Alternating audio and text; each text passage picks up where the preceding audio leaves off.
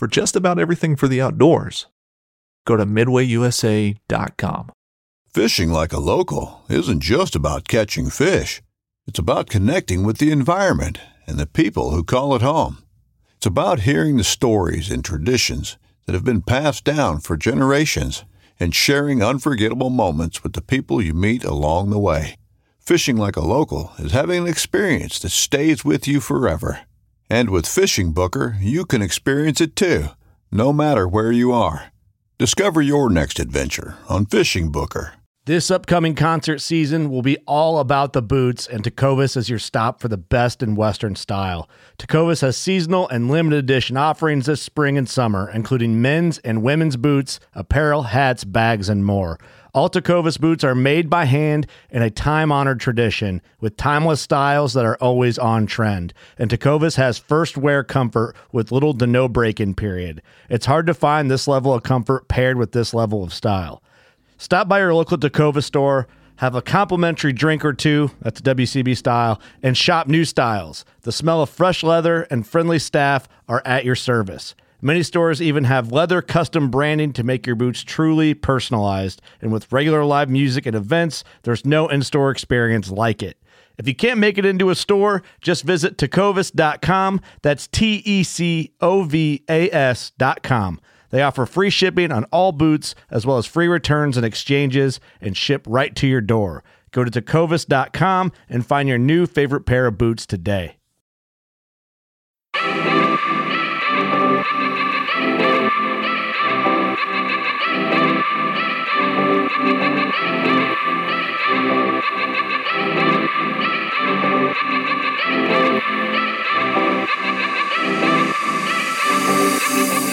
Welcome to the Fall Podcast. I am your host, Arron Bleise, and this is episode number 98. And on today's episode, we are covering part two of the bow build with Cody and Jeremiah from Wilde Arrow Archery.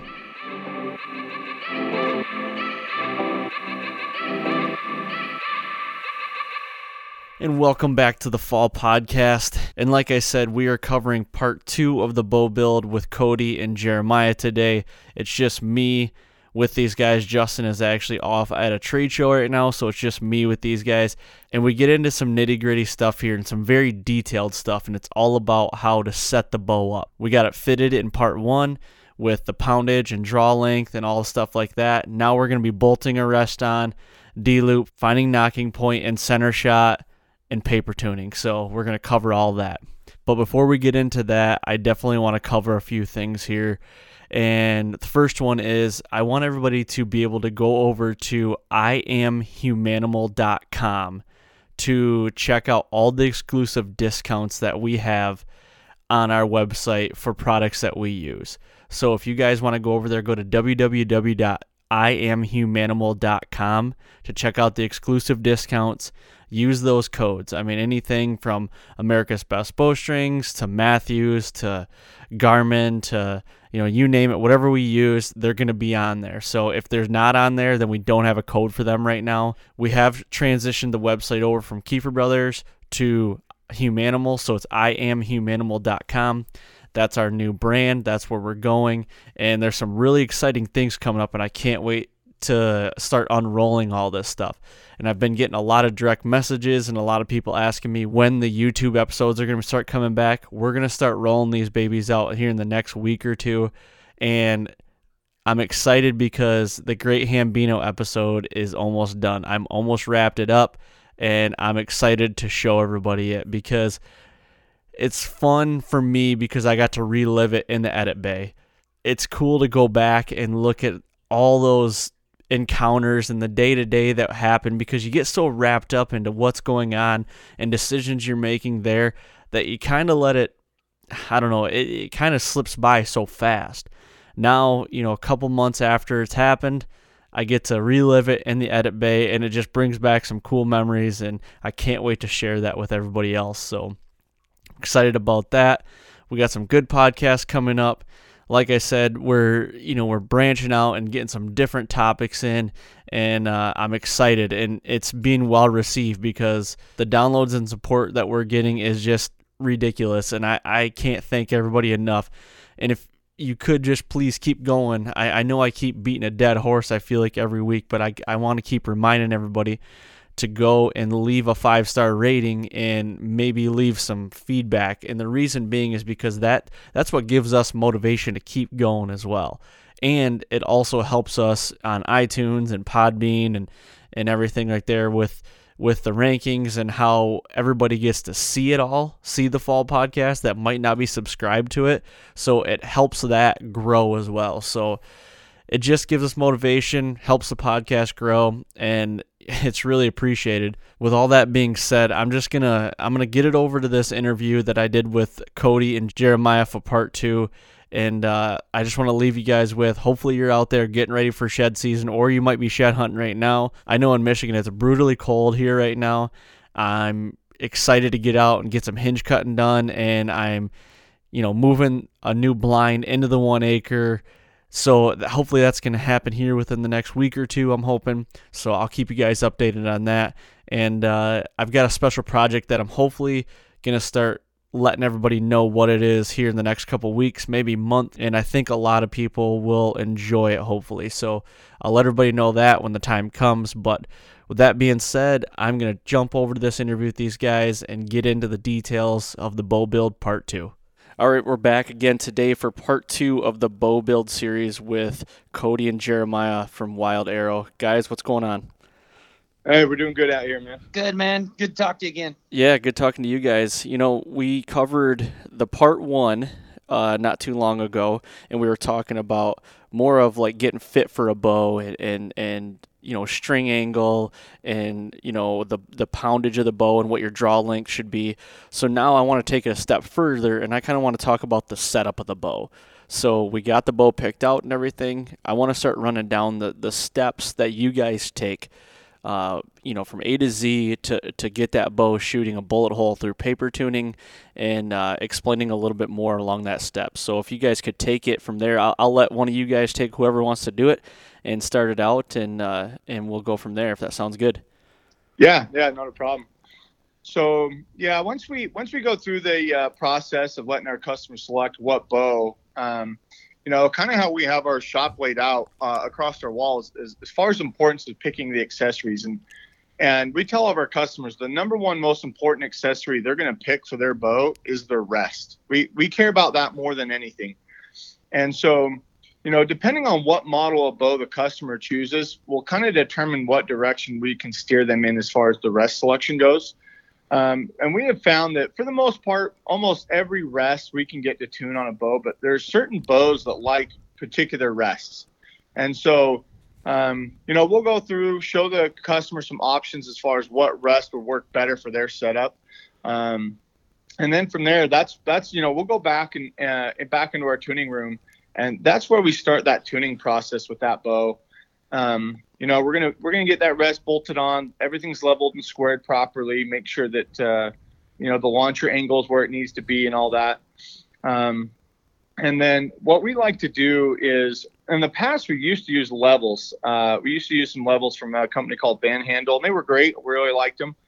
Um, but uh, nowadays, what we're using is actually a T square. And Cody kind of taught me that trick. You know, Cody's had a lot of experience. He used to work out at Hoyt. Uh, and, and he learned that trick from those guys. And the T square is just a really simple tool.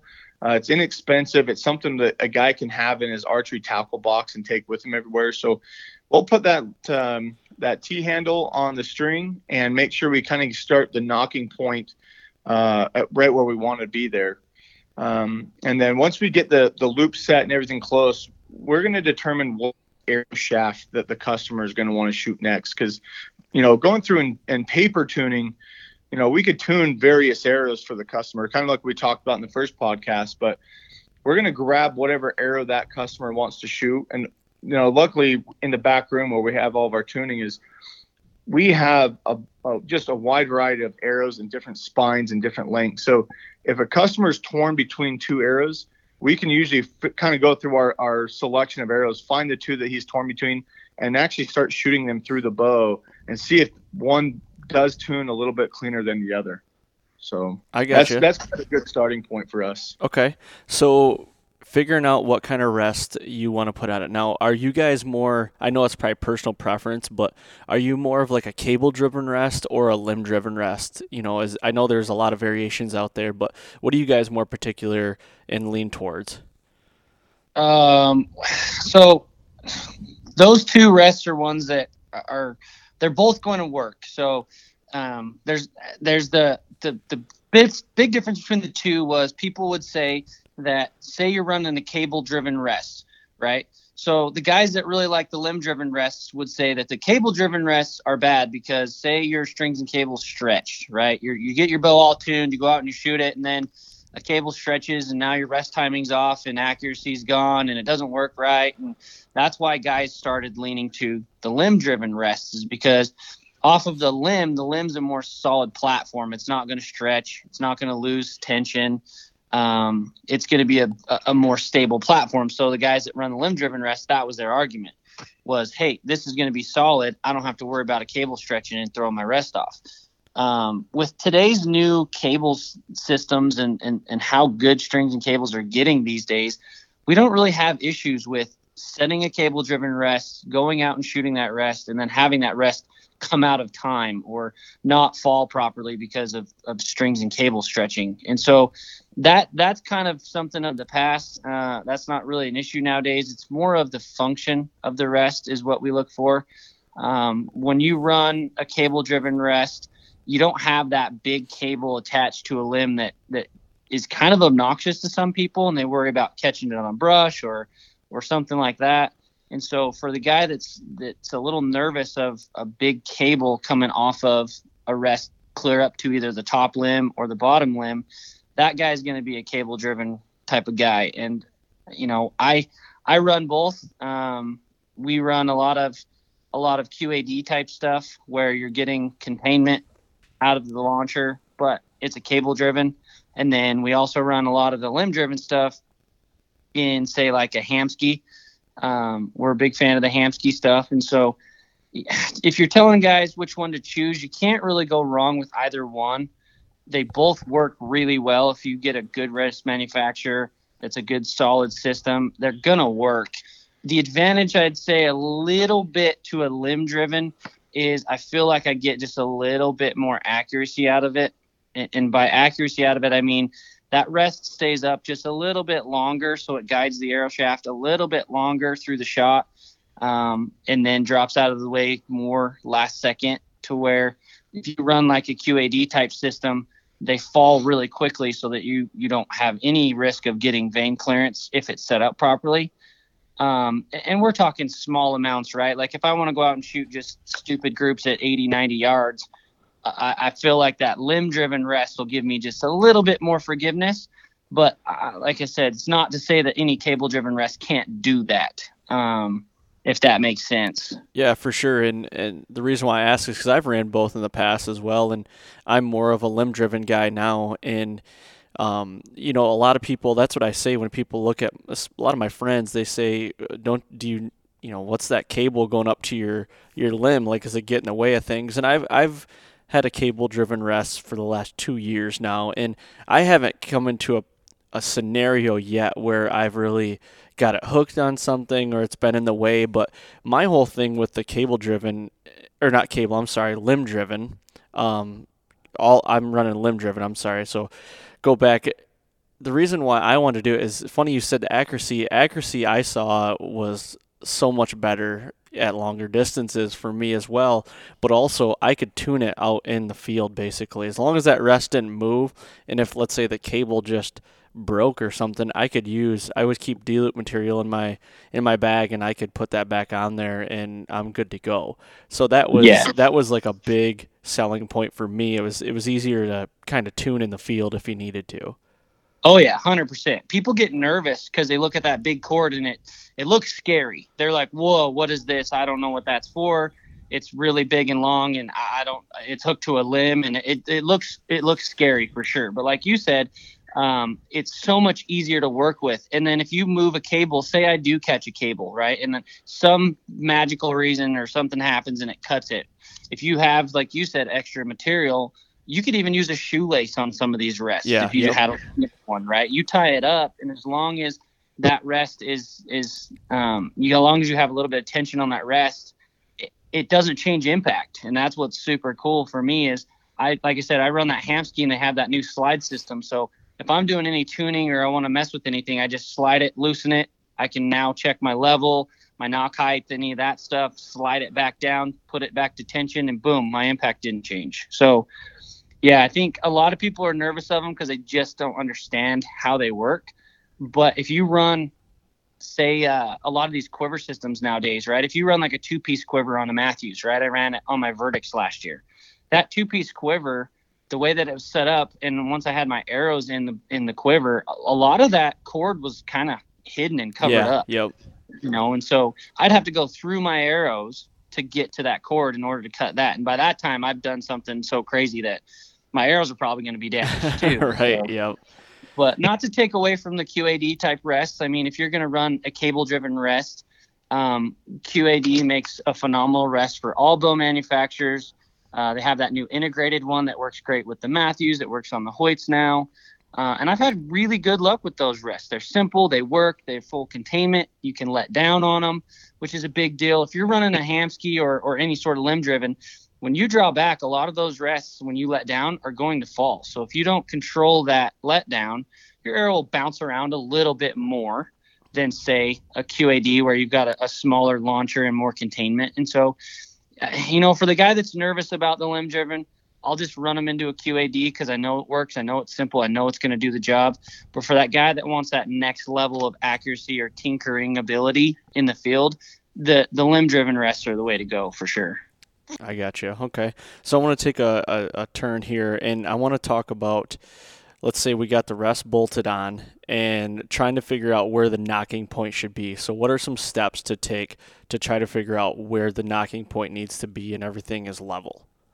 Yeah, so I, I learned a lot um, over the years about this. Right, there's a lot of of stuff on the internet that you'd read that says, hey, you know, 13 sixteenths needs to be your center shot, and you need to have your nocking point exactly at zero, or um, zero meaning perfectly level, perfectly 90 degree to the string.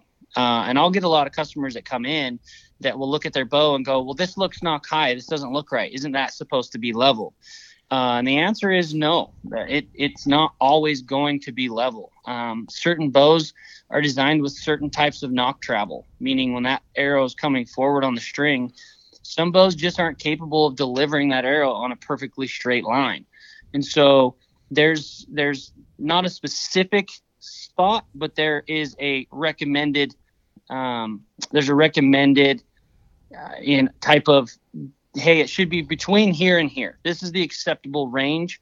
And a lot of times I'll tune bows anywhere from zero, perfectly 90. Some of them work there, all the way up to a quarter inch nock high. Mm-hmm. And and you can even go on certain bows depending how they're running. Rest, arrow spine, cam design. I've even had bows that want to tune an eighth inch nock low. Really? Um, yeah, and and and that's acceptable because when you shoot the bow, the ultimate goal is to get it to shoot that nice, pretty bullet hole, right? That's what everybody wants. Yep.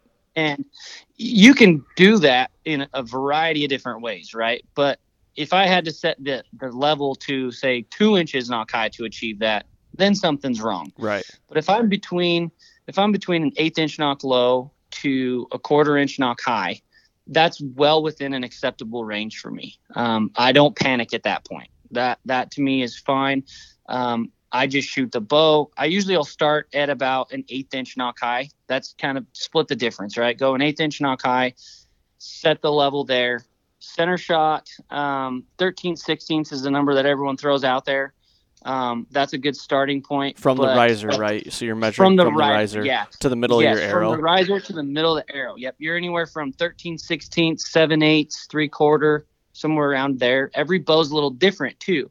Um, but again, these are all just starting points. I think a lot of people don't understand that. Um, they think that there's this magical, hey, set it here, set it here, boom, my bow should tune. Um, and, and I just like to educate customers on, hey, it's okay if you're maybe a little bit inside of that 13 16ths or a little bit outside. I know a lot of the older bows, older magnesium type bows, they tuned at an inch outside. And that's just where that bow's riser flex and design and cable guard, that's where that bow wanted to shoot. Um, nowadays, with the advancements in bows, you've got cable guards that are taking and, and reducing torque on the riser. You've got new riser designs, right? mathews just did that new VXR and the way that they've bridged the riser. You don't get as much flex. So center shot and level nock height are are references um, and they're they can vary a little bit and there's no one set in stone this is where it needs to be. Um, so i think if most guys if they're say they're tuning their bows at home right? Um, if you take and set it at 90 degrees or an eighth inch nock high that's a good starting point. And then center shot yeah run the 13 16ths as a starting point but don't panic if you have to move it inside or outside because let's you know arrow spine's a big deal hand torque is huge. I think hand torque is one of the biggest things guys overlook because they grab their bow and they're like it's not tuning. Um, when i worked at hoyt running the warranty department i'd get bows back for tuning all the time. And i would grab the bow check the stuff and shoot it and it'd be fine for me. And it's really hard to explain to a guy that hey you're just gripping the bow improperly Yep. and that's why it's shooting funny. So can't i mean there's so many variables that play with this. Um, it's really hard to narrow them all down and just give a guy a detail right? Because one thing affects another. And so starting points that, that's one thing i want to hit again it's just starting points. You know zero or an eighth inch nock high on your nock height um, is a good starting point. Like jeremiah said we use a bow square because it's it's very it's a very accurate way of um, of setting that up you you know bow squares are easy to get. They're cheap. Click that on the string. Set it into your rest as far as uh, in the launcher. Set it down into the v groove of the launcher. And then use the bottom of your arrow shaft as your reference right? On that t square you're going to have numbers and, and hash marks. You're when you do that use the bottom of the arrow shaft as your reference not the top of the nock. I gotcha. So are you actually putting that T bar, you know, the the bow square in there when the arrow's loaded? Nope. So what I'll do is I'll load the bow square in there, right? As if I'm loading an arrow, right? Click it onto the string, make sure it's clicked on the string nice and snug, and then I'll slide that T square down into where the the T part of it is sitting in the rest launcher blade in the up position. Yep. And make sure that um, it's just barely touching the launcher blade, right? And I've got that good 90 degree off the string with the T square. Then I just take the arrow and I flip it around backwards and put the nock backwards against the string and and eyeball that reference so I can see where the bottom of the nock groove is going to sit in relationship to the hash marks. Okay. Now, can you explain to everybody what like the bow square actually you're doing with the bow square? Yeah, so the bow squares is basically giving me my nock height. Okay, Right? So yep. I've got yeah, I've got hash marks on this bow square. It clicks onto the string. It looks like a some of them are L shaped. It's more of an L shape versus a T square. The old old school ones used to be a, a T square. Um, a lot of the old school guys that used to run aluminum stuff back in the day, that was the only way to level stuff. Is they're like you don't can't do it without a T square.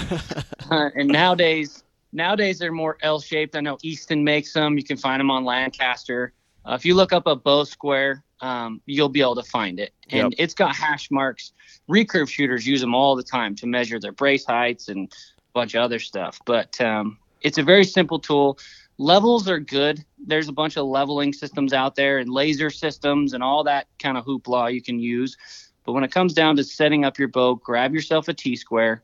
You can use it for many different things. And then that way, when you take a loop off, need to replace a loop, you know exactly where you're putting it. Um, and uh, I think Jeremiah has actually done some videos on YouTube um, where we used that, um, where people can reference that as well.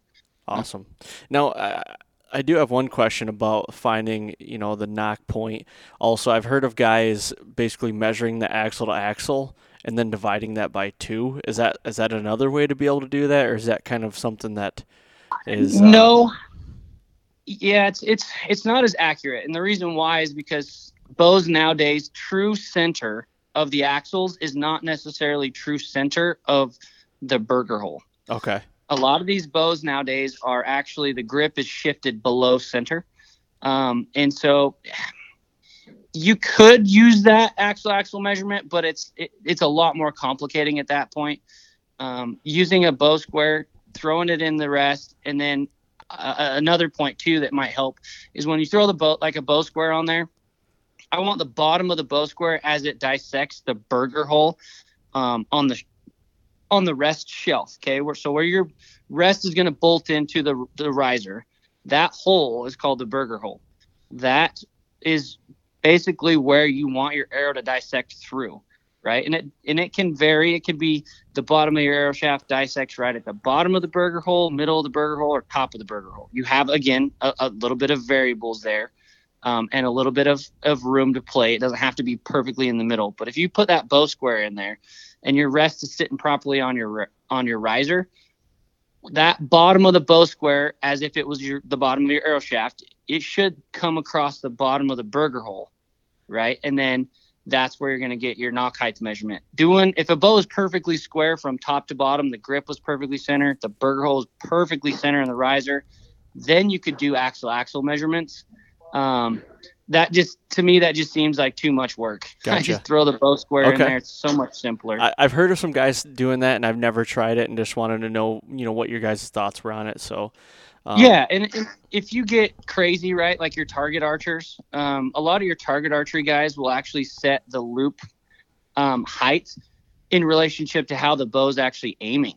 okay, If you bring if you bring the loop up higher on the string, right, you're going to be pulling more from towards the top cam, so that's going to kick the bottom of the bow out. If you slide the loop down a little bit, you start pulling more from the bottom of the bow, right? And now we're talking small amounts, still within the Berger hole window. right, If you if you bring the loop down, it's going to force the top of the bow forward, right? So if a guy's having aiming issues and he wants to get uber crazy on tuning, moving the loop could even change how the bow aims. I got you. Okay, I never even thought of it that way.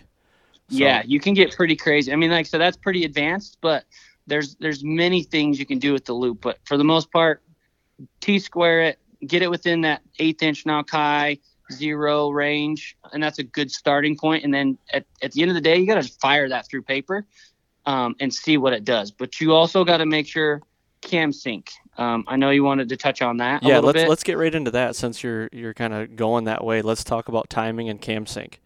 Yeah, it all it all plays into the same thing, right? So it's like start from the bottom up, right? If if someone's working on their form, um, they're gonna go from their feet first, right? Get their feet square and then work their way up. Same thing with a bow. You don't really want to mess with a whole lot until you get the cams where they need to be. Okay, cam sync is when both cams are rolling together at the same time. So they're both going to start at brace height.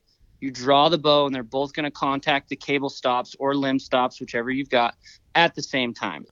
Um, and I like to start there. Not saying that I'll finish it there. Again, there's variables there, but that's where I like to start, making sure that they're set even, cams are rolling to where they need to be, and they're hitting the stops, whichever stops they are, at the same time. That's a good starting point. And then cam lean is another thing people panic about. Um, there's a lot of stuff on the internet right now. People lose their minds over cam lean. Well, it's not starting straight or it's not finishing straight and so on. Um, it's not as big of a deal as make people make it. Um, and there are ways to tune it, and we can go down that rabbit hole later. um, but usually from the factory, they're set pretty decent. Um, so cam lean, I don't get too crazy about right off the bat. I just set my cam sync, get the level square, um, and then start going from there. So you're you're you're setting your. You, let's say we've got the rest and everything, and the D loop in, and your nocking point, and your you know your center shot and everything set. So now to would you go and time your cams after that, or would you? I mean, I guess you'd have to because of your D loop. You'd have to have something on there to put in your draw board, correct?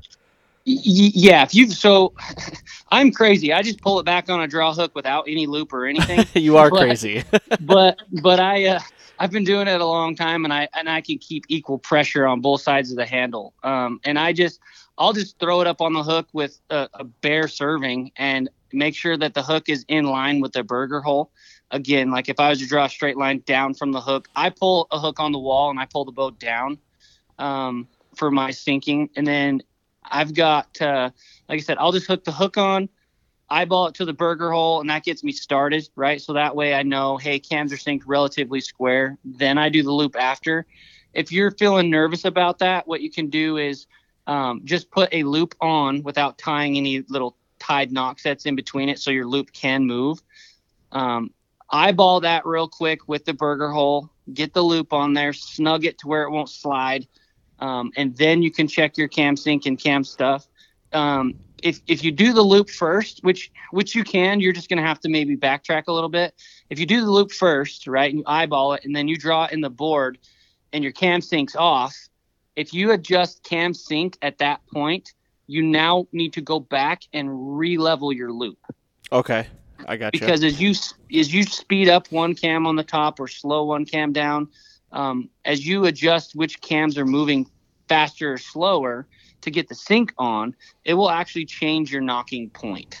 Gotcha. Okay, And I That- think a lot good. of people forget get that. yeah, get the cart before the horse kind of thing. I can Yes. see that. Yep. I see people that they basically get ahead of themselves. They'll set the loop, then they go do timing or sync, and then they go paper tune and go, well, it's not shooting right. Something's wrong. I leveled it. I swear I leveled it. I promise you I leveled it. And I'm like, well, which step did you do it in? Because one affects the other. Right. So, would you recommend just throwing like a uh, a loop on and lining it up good, and then you know putting the draw board then, and then replacing that loop once you get it timed? Yeah. Okay. Yep.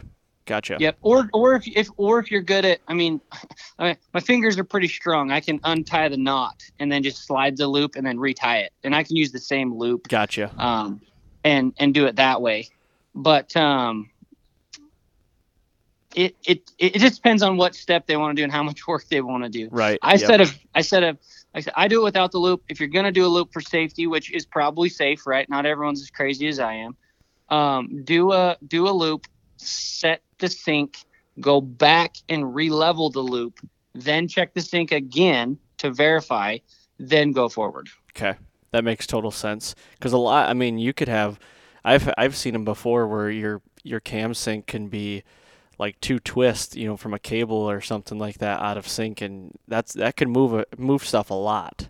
Oh yeah, that can move a loop an eighth inch sometimes. Yeah.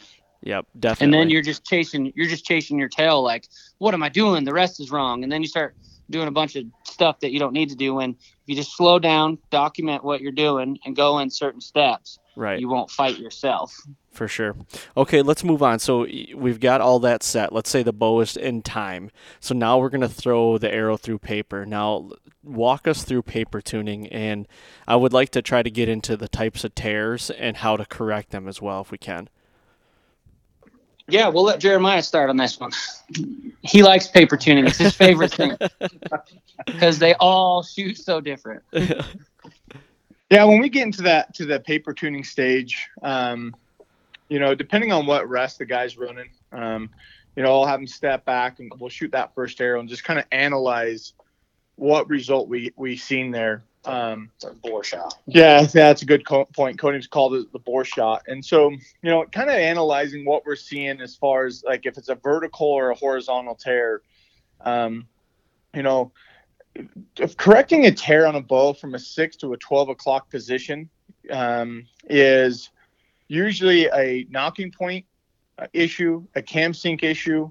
Um, it could be a spine issue. So one of the bigger things we're seeing nowadays with these newer bows is, you know, it used to be thinking that if you had a left or right tear, that was a weak or a stiff arrow, but we're actually seeing instances where uh, too weak or stiff of an arrow will actually give us some um, some six to a twelve o'clock tear changes through Really? paper. Okay. Yeah, yeah, that's very common, and uh, so yeah, I tell guys if you're starting to see that, um, you know, because like we'll have guys that'll come in here where they'll be fighting like a nock low tear, so they'll keep moving their nocking point up to where they clip their arrow on the string, and it's you can tell it's visibly way out of spec, but they're they say they hey that's where this had to tune at. And the first thing we look at uh, after that is usually that arrow spine, especially if the cam sync is set there correctly. So, um, the other thing too, though, that um, you know, depending on the rest, like if you're talking a limb-driven rest, even even though it's a limb-driven, there is still a timing position on that rest, and depending on the length of the limb of the bow, will determine where you're going to tie that cable onto. And so, if you tie the let's say like on a prime they've got those little notches on the back side of the axle. Yep. because that limb is so short we can actually tie a lot of cable driven or limb driven rest right to that cable. But if you have a different bow like a hoyt where that that limb is longer sometimes it doesn't like to be tied out there that close to the axle. So one thing you, we can change on a tear for especially in a vertical uh, from that six to 12 o'clock is by moving the position of that cable farther away or closer to the axle. Okay. Uh, that is actually is what's changing the rest timing on a limb driven rest. And it's going to vary from bow to bow. And I think it does vary based off a of draw length. Like if you got some of these cams that can go from a, say, a 25 inch draw length cam all the way to 30, it might like a different position on that limb based off the amount of limb movement it has during the draw cycle. Gotcha. Okay. So, um, but yeah, so that's you know something we look at with when we're uh, paper tuning with a limb driven. If guys are fighting some of that, um, and then you know if we're fighting a uh, three, what we call the three to nine o'clock tear, so anything horizontal, um, you know, cam lean is where we really address that. And a lot of these newer bows are are so easy to tune cam lean out of nowadays. With Mathews, they have a top hat system we can switch around, which makes it really easy. Um, you know, but all, pretty much every company nowadays has tried to figure out a way to control any of that horizontal nock shift while we're paper tuning. Um, but I'd say probably the biggest factor that we look at is honestly just the shooter. The shooter's input to the bow is what's causing the biggest variations in any of those three to nine o'clock horizontal tears, whether it's 90% of the time it's a hand pressure issue. Uh, and then the other part is the face pressure. Uh, you know, we talked talked about that a little bit in that first podcast, but those are two big contributing factors that we see that's creating some of those left and right paper tune issues. You know, you talk about face pressure, and that's actually something the last couple days I've been reading a lot on is face pressure and a lot of guys with beards, you know, we kind of talked about that as well and how it can affect, but really getting, you know, I also to go back, I also read about you know vein pressure on your cheek or your chin and how much when your bow is at full draw. I mean, if you're, it's like an 85% of that that pressure or the, I guess it would be the um, tension is off the string. Is that correct? I mean, that's kind of what I was reading, and you could almost, it's almost like you're pressing the bow, like the string I mean, just yeah. the littlest movements can make huge like huge. effects, and I yeah. didn't realize that. Yeah, I mean, if you take if you took a so I in my in my in in the little bit of engineering stuff that I did right when we would measure bow's tension from static to full draw, there's a big load shift in cables and the string. And when you run a higher let off bow like today's bows are, 85% all the way, some, I mean, think TSE said there was some 90%. That string gets so slacked at full draw that, yeah, any sort of pressure on that string deflects it very quickly. Um, and at the end of the day, as long as you're consistent, it doesn't matter, right? Say a guy's got a big old burly beard and big old face and he's burying the string into it. If he does it consistently, then you can tune the bow to that the problem is, is we're all humans and we're not perfect. Right. And so we make mistakes. And so to try to avoid all those little variables in your favor, that's the goal, right? And face pressure is one of them. That that's a big deal. That if you can do it consistently, have at it. I mean, you look at some of the pro archers out there; they bury their face in the string, but they do it pretty consistently, and it works for them. You know, within accuracy specs that they're happy with. Um, but when you're chasing paper tears, there's so much that can go into it.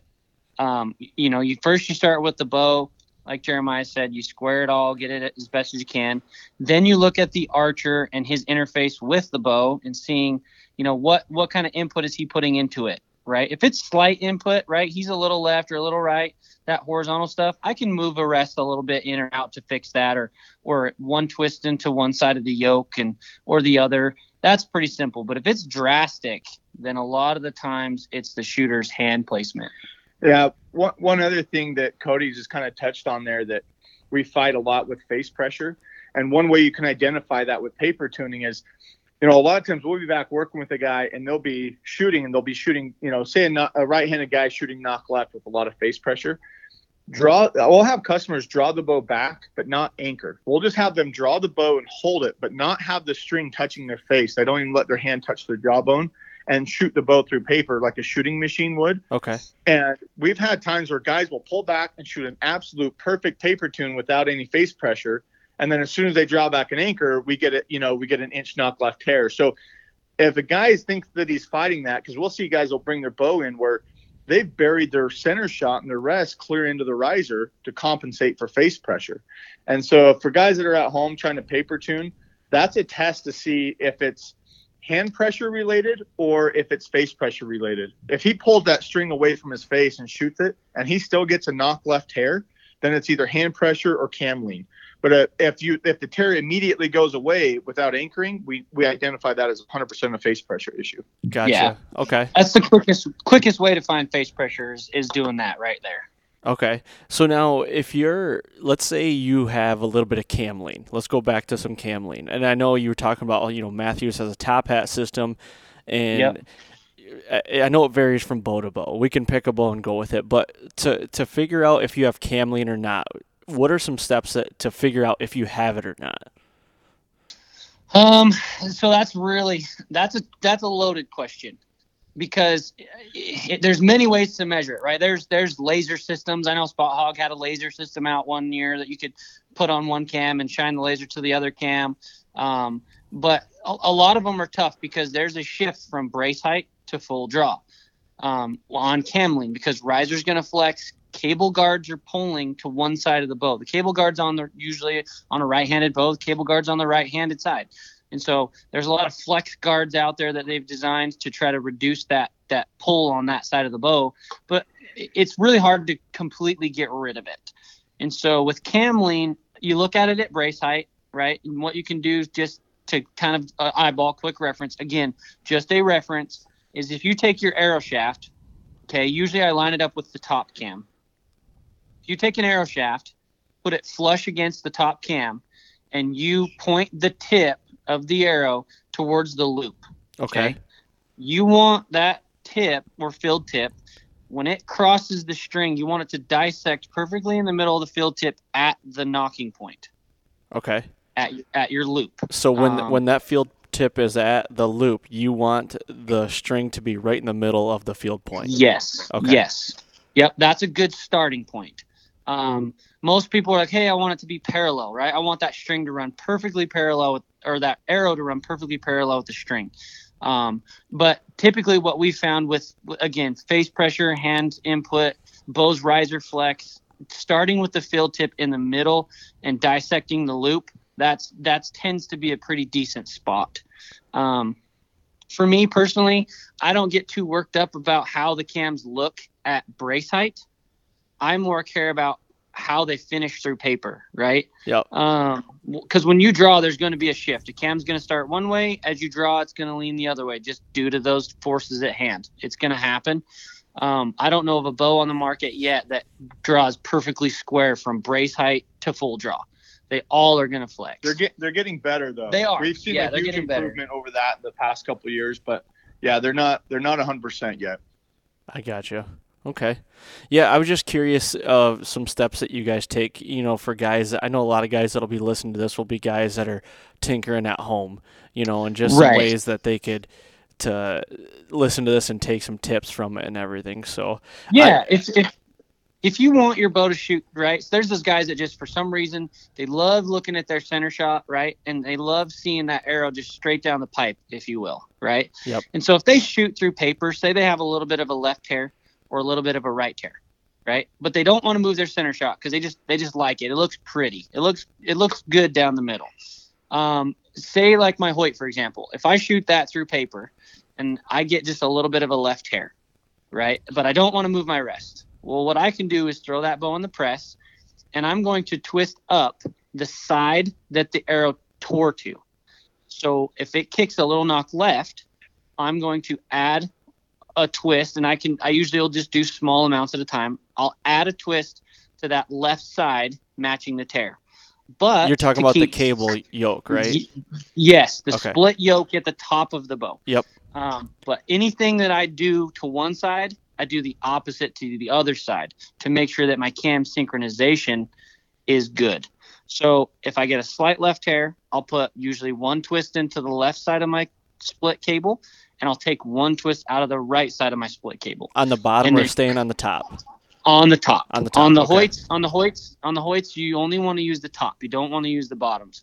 Um, most bows, 90 percent of the bows that have a string bus cable split yoke type system and then a control cable, um, you always want to do the split at the top Okay. um, to, to start. There are some two cam bows, the old style kind of two cam bows where you'll have yokes on both top and bottom. And and Bowtech's got some of those. You definitely want to make sure that you're you're kind of watching both of them. You don't just want to do everything to one. That's that's another level of you, you kind of want to make sure that they're both doing the same thing on top and bottom on that type of bow. Yep. Um, if you're running a Mathews, you're going to shift the cam with the top hats um, to get that same effect. And you can do that on the Mathews. That's a really that's a really genius system the way that the Mathews top hats work because you can either shift only the top cam, or you can shift the top and bottom cam equally because the way that that spacer system works is they come in a family.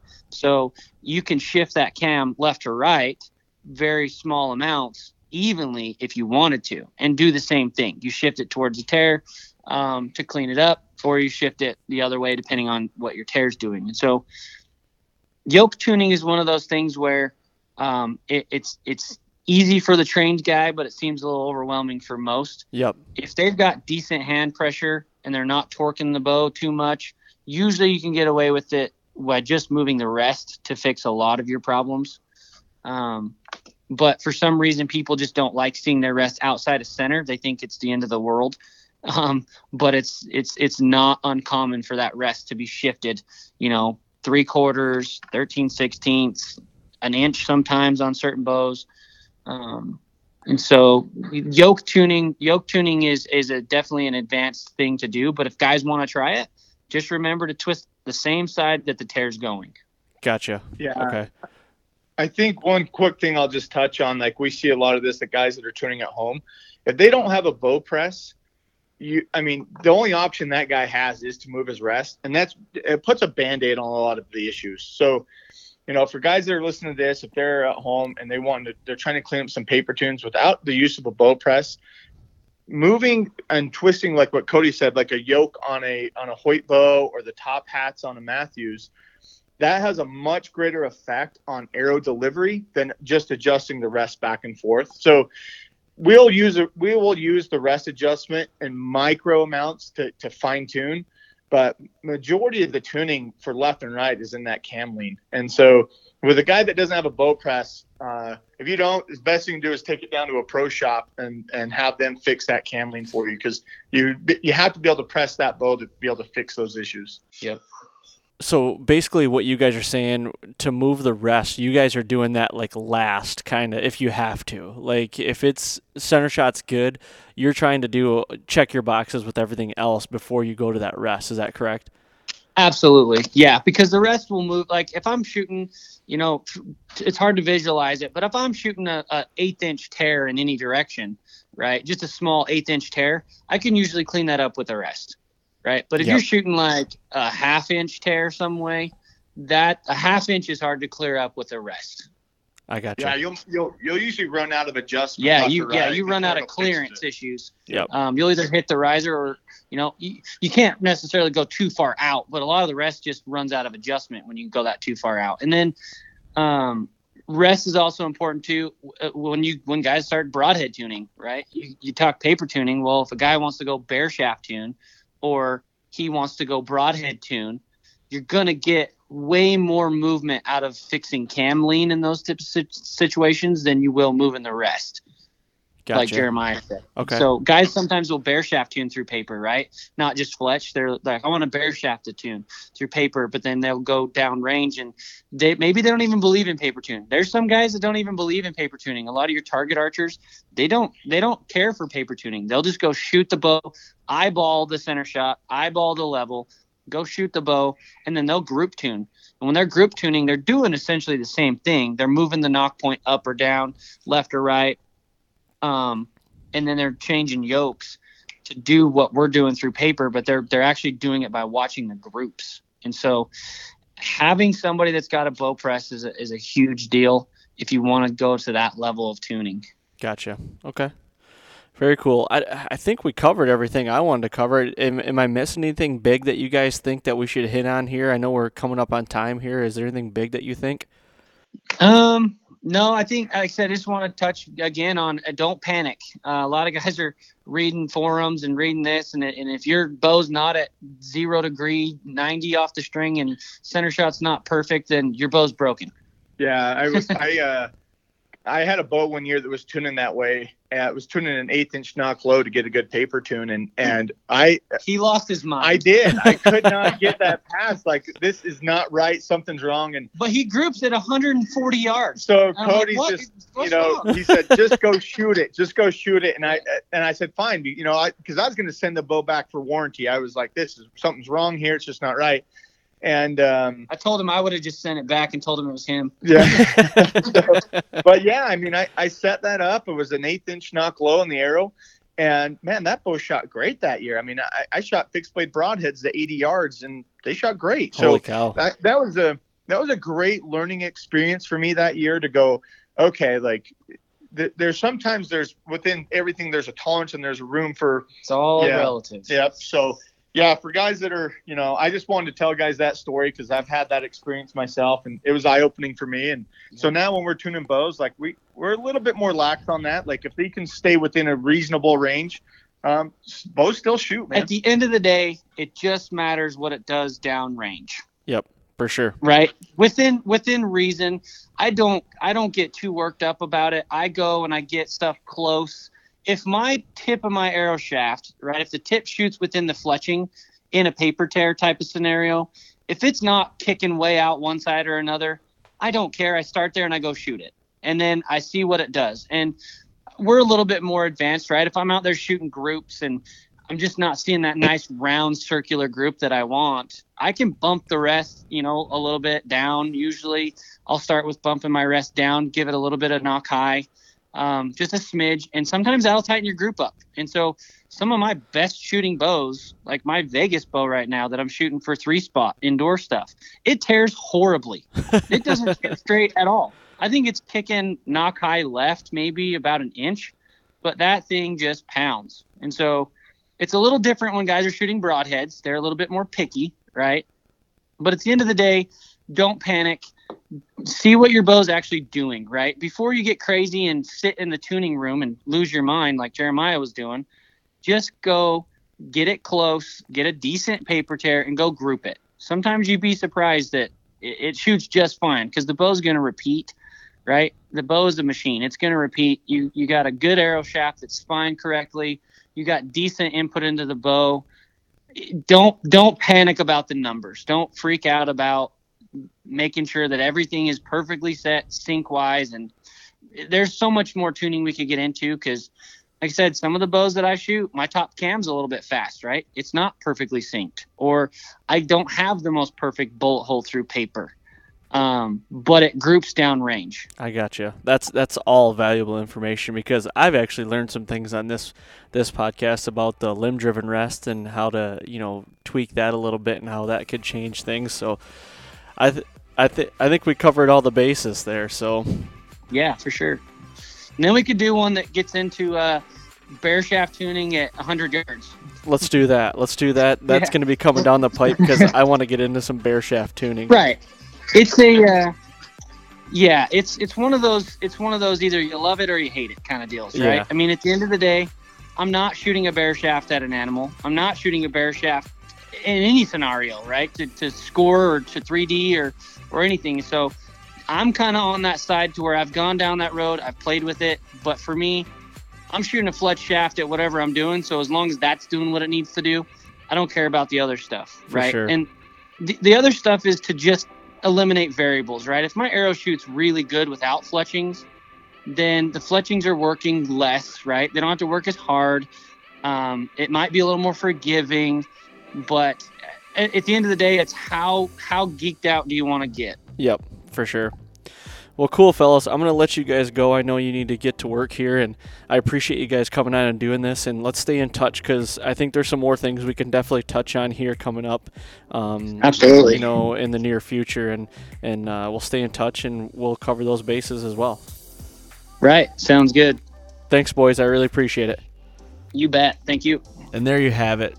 A lot of details in about 45 minutes, but You can always go back and re listen to it and write things down, I know. And I was telling these guys, a lot of the listeners of the Fall podcast like to do their own work at home on their bows. So I think this is a good one. I had a lot of people DM me after the first part one went out and said, really like the content and can't wait to get farther into the weeds with it. So hopefully this one helps as well. Jeremiah and Cody and I were talking about possibly doing another one. So if you guys have any questions, on anything you would like to know from these guys that we might not have covered, just shoot me a DM or, or you know, write me on Facebook or Instagram. I'll get it, write it down, and we'll have another podcast about covering those things that you guys want to know. So just write those down, send them to me, whatever you got to do, and we'll get them covered. So I appreciate the support. Like I said earlier in the podcast, go to Podbean, go to iTunes, leave a five star rating, and leave a review. It's much appreciated. And thanks again, and we'll see you guys back here next week.